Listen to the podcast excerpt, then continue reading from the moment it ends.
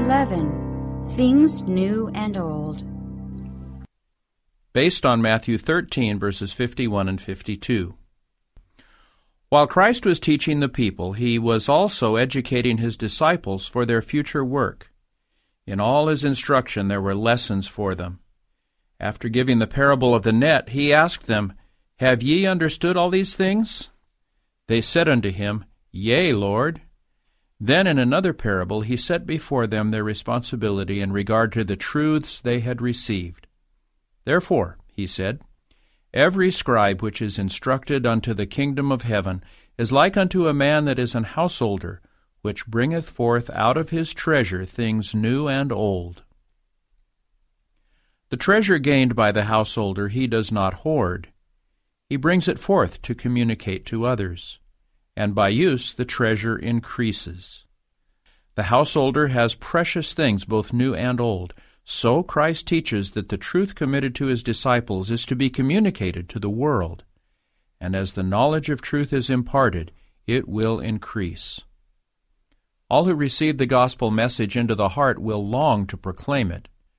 The heaven born love of Christ must find expression. Those who have put on Christ will relate their experience, tracing step by step the leadings of the Holy Spirit their hungering and thirsting for the knowledge of God and of Jesus Christ whom He has sent, the results of their searching of the Scriptures, their prayers, their soul agony, and the words of Christ to them, Thy sins be forgiven thee. It is unnatural for any to keep these things secret, and those who are filled with the love of Christ will not do so in proportion as the Lord has made them the depositaries of sacred truth, will be their desire that others shall receive the same blessing.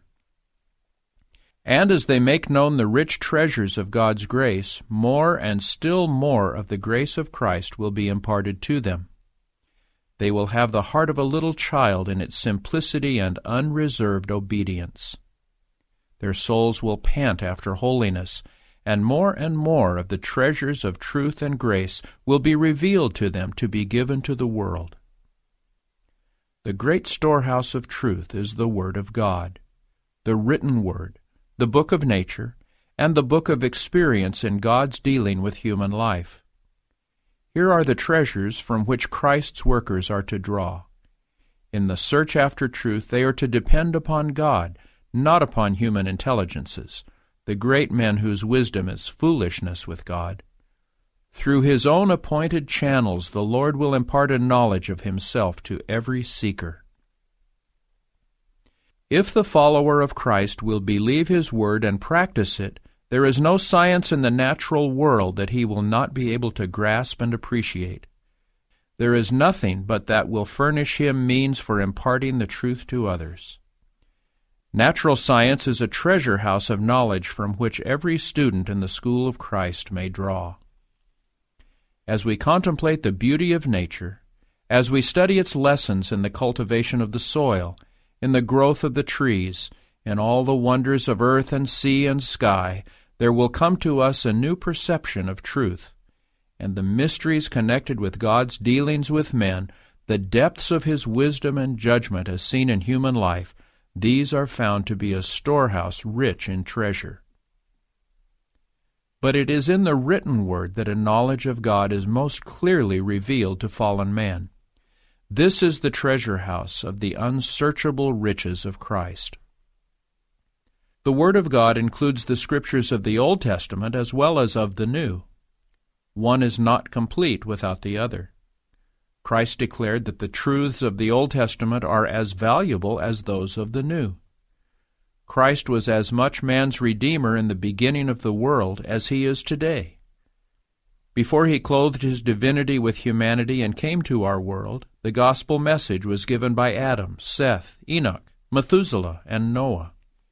Abraham in Canaan and Lot in Sodom bore the message, and from generation to generation faithful messengers proclaimed the coming one. The rites of the Jewish economy were instituted by Christ himself. He was the foundation of their system of sacrificial offerings, the great antitype of all their religious service. The blood shed as the sacrifices were offered pointed to the sacrifice of the Lamb of God, All the typical offerings were fulfilled in him. Christ, as manifested to the patriarchs, as symbolized in the sacrificial service, as portrayed in the law, and as revealed by the prophets, is the riches of the Old Testament. Christ in his life, his death, and his resurrection, Christ as he is manifested by the Holy Spirit, is the treasure of the New Testament. Our Savior, the outshining of the Father's glory, is both the Old and the New. Of Christ's life and death and intercession, which prophets had foretold, the apostles were to go forth as witnesses. Christ in his humiliation, in his purity and holiness, in his matchless love, was to be their theme. And in order to preach the gospel in its fullness, they must present the Savior not only as revealed in his life and teachings, but as foretold by the prophets of the Old Testament and as symbolized by the sacrificial service.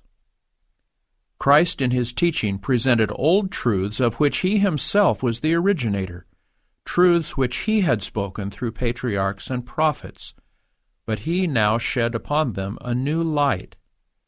How different appeared their meaning! A flood of light and spirituality was brought in by his explanation, and he promised that the Holy Spirit should enlighten the disciples, that the Word of God should be ever unfolding to them. They would be able to present its truths in new beauty Ever since the first promise of redemption was spoken in Eden, the life, the character, and the mediatorial work of Christ have been the study of human minds. Yet every mind through whom the Holy Spirit has worked has presented these themes in a light that is fresh and new. The truths of redemption are capable of constant development and expansion. Though old, they are ever new, constantly revealing to the seeker for truth a greater glory, and a mightier power. In every age there is a new development of truth, a message of God to the people of that generation. The old truths are all essential. New truth is not independent of the old, but an unfolding of it. It is only as the old truths are understood that we can comprehend the new. When Christ desired to open to his disciples the truth of his resurrection, he began at Moses and all the prophets, and expounded unto them in all the Scriptures the things concerning himself. Luke 24:27. But it is the light which shines in the fresh unfolding of truth that glorifies the old. He who rejects or neglects the new does not really possess the old. For him it loses its vital power and becomes but a lifeless form. There are those who profess to believe and to teach the truths of the Old Testament, while they reject the New. But in refusing to receive the teachings of Christ, they show that they do not believe that which patriarchs and prophets have spoken. Had ye believed Moses, Christ said, ye would have believed me, for he wrote of me. John 5:46. Hence there is no real power in their teaching of even the Old Testament. Many who claim to believe and teach the gospel are in a similar error. They set aside the Old Testament scripture, of which Christ declared, "They are they which testify of me." John 5:39. In rejecting the old, they virtually reject the new, for both are parts of an inseparable whole. No man can rightly present the law of God without the gospel, or the gospel without the law. The law is the gospel embodied, and the gospel is the law unfolded. The law is the root, the gospel is the fragrant blossom and fruit which it bears. The Old Testament sheds light upon the New, and the New upon the Old. Each is a revelation of the glory of God in Christ. Both present truths that will continually reveal new depths of meaning to the earnest seeker. Truth in Christ and through Christ is measureless. The student of Scripture looks, as it were, into a fountain that deepens and broadens as he gazes into its depths. Not in this life shall we comprehend the mystery of God's love in giving His Son to be the propitiation for our sins. The work of our Redeemer on this earth is and ever will be a subject that will put to the stretch our highest imagination. Man may tax every mental power in the endeavor to fathom this mystery, but his mind will become faint and weary. The most diligent searcher will see before him a boundless, shoreless sea. The truth as it is in Jesus can be experienced, but never explained. Its height and breadth and depth pass our knowledge. We may task our imagination to the utmost, and then we shall see only dimly the outlines of a love that is unexplainable, that is as high as heaven, but that stooped to the earth to stamp the image of God on all mankind. Yet it is possible for us to see all that we can bear of the divine compassion. This is unfolded to the humble, contrite soul. We shall understand God's compassion just in proportion as we appreciate His sacrifice for us. As we search the Word of God in humility of heart, the grand theme of redemption will open to our research. It will increase in brightness as we behold it, and as we aspire to grasp it, its height and depth will ever increase. Our life is to be bound up with the life of Christ. We are to draw constantly from Him, partaking of Him, the living bread that came down from heaven, drawing from a fountain ever fresh, ever giving forth its abundant treasures. If we keep the Lord ever before us, allowing our hearts to go out in thanksgiving and praise to Him, we shall have a continual freshness in our religious life. Our prayers will take the form of a conversation with God as we would talk with a friend. He will speak His mysteries to us personally. Often there will come to us a sweet, joyful sense of the presence of Jesus. Often our hearts will burn within us as He draws nigh to commune with us as He did with Enoch. When this is in truth the experience of the Christian, there is seen in his life a simplicity, a humility, meekness, and lowliness of heart that show to all with whom he associates that he has been with Jesus and learned of him. In those who possess it, the religion of Christ will reveal itself as a vitalizing, pervading principle, a living, working spiritual energy. There will be manifest the freshness and power and joyousness of perpetual youth the heart that receives the Word of God is not as a pool that evaporates, not like a broken cistern that loses its treasure.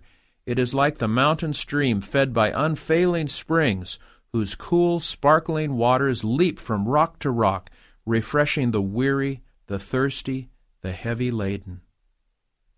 This experience gives every teacher of truth the very qualifications that will make him a representative of Christ. The Spirit of Christ's teaching will give a force and directness to his communications and to his prayers. His witness to Christ will not be a narrow, lifeless testimony. The minister will not preach over and over the same set discourses. His mind will be open to the constant illumination of the Holy Spirit. Christ said, Whoso eateth my flesh and drinketh my blood hath eternal life, as the living Father hath sent me, I live by the Father. So he that eateth me, even he shall live by me. It is the Spirit that quickeneth. The words that I speak unto you, they are spirit and they are life. John 6, verses 54 to 63. When we eat Christ's flesh and drink his blood, the element of eternal life will be found in the ministry. There will not be a fund of stale, oft repeated ideas. The tame, dull sermonizing will cease. The old truths will be presented, but they will be seen in a new light. There will be a new perception of truth, a clearness and a power that all will discern. Those who have the privilege of sitting under such a ministry will, if susceptible to the Holy Spirit's influence, feel the energizing power of a new life. The fire of God's love will be kindled within them. Their perceptive faculties will be quickened to discern the beauty and majesty of truth. The faithful householder represents what every teacher of the children and youth should be. If he makes the Word of God his treasure, he will continually bring forth new beauty and new truth. When the teacher will rely upon God in prayer, the Spirit of Christ will come upon him, and God will work through him by the Holy Spirit upon the minds of others. The Spirit fills the mind and heart with sweet hope and courage, and Bible imagery, and all this will be communicated to the youth under his instruction. The springs of heavenly peace and joy, unsealed in the soul of the teacher by the words of inspiration, will become a mighty river of influence to bless all who connect with him. The Bible will not become a tiresome book to the student. Under a wise instructor, the Word will become more and more desirable. It will be as the bread of life and will never grow old. Its freshness and beauty will attract and charm the children and youth.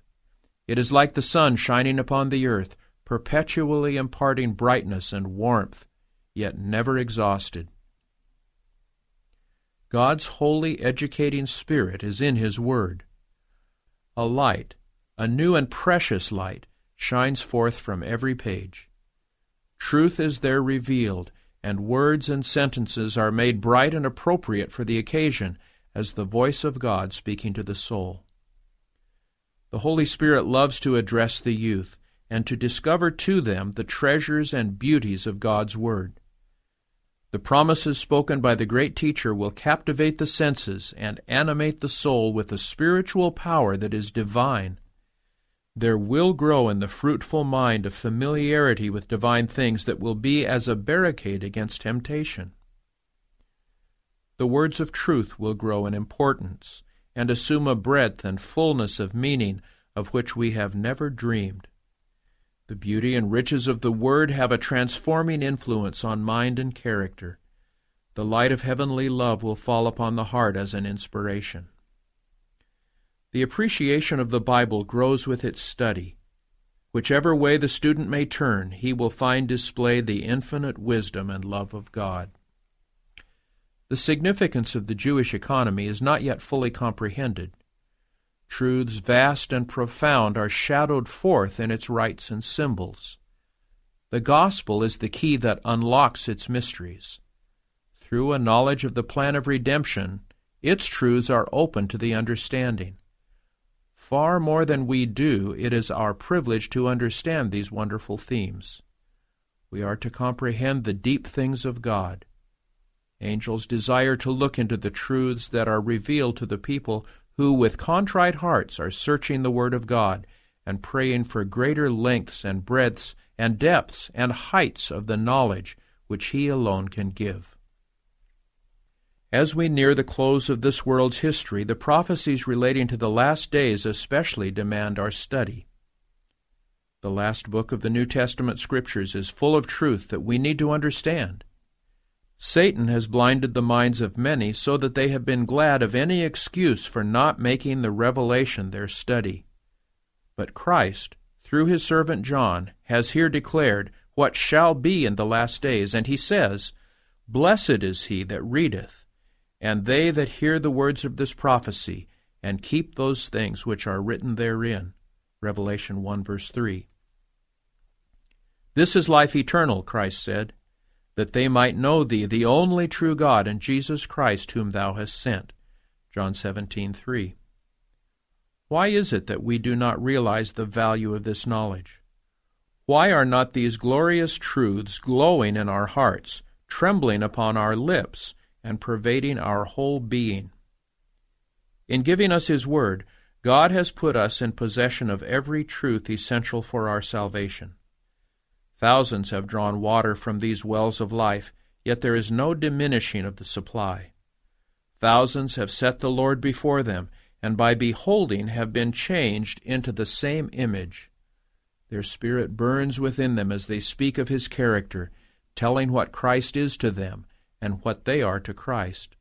But these searchers have not exhausted these grand and holy themes. Thousands more may engage in the work of searching out the mysteries of salvation. As the life of Christ and the character of his mission are dwelt upon, rays of light will shine forth more distinctly at every attempt to discover truth. Each fresh search will reveal something more deeply interesting than has yet been unfolded. The subject is inexhaustible. The study of the incarnation of Christ, his atoning sacrifice, and mediatorial work will employ the mind of the diligent student as long as time shall last. And looking to heaven with its unnumbered years, he will exclaim, Great is the mystery of godliness. In eternity we shall learn that which, had we received the enlightenment it was possible to obtain here, would have opened our understanding. The themes of redemption will employ the hearts and minds and tongues of the redeemed through the everlasting ages. They will understand the truths which Christ longed to open to his disciples, but which they did not have faith to grasp. Forever and forever, new views of the perfection and glory of Christ will appear. Through endless ages will the faithful householder bring forth from his treasure things new and old.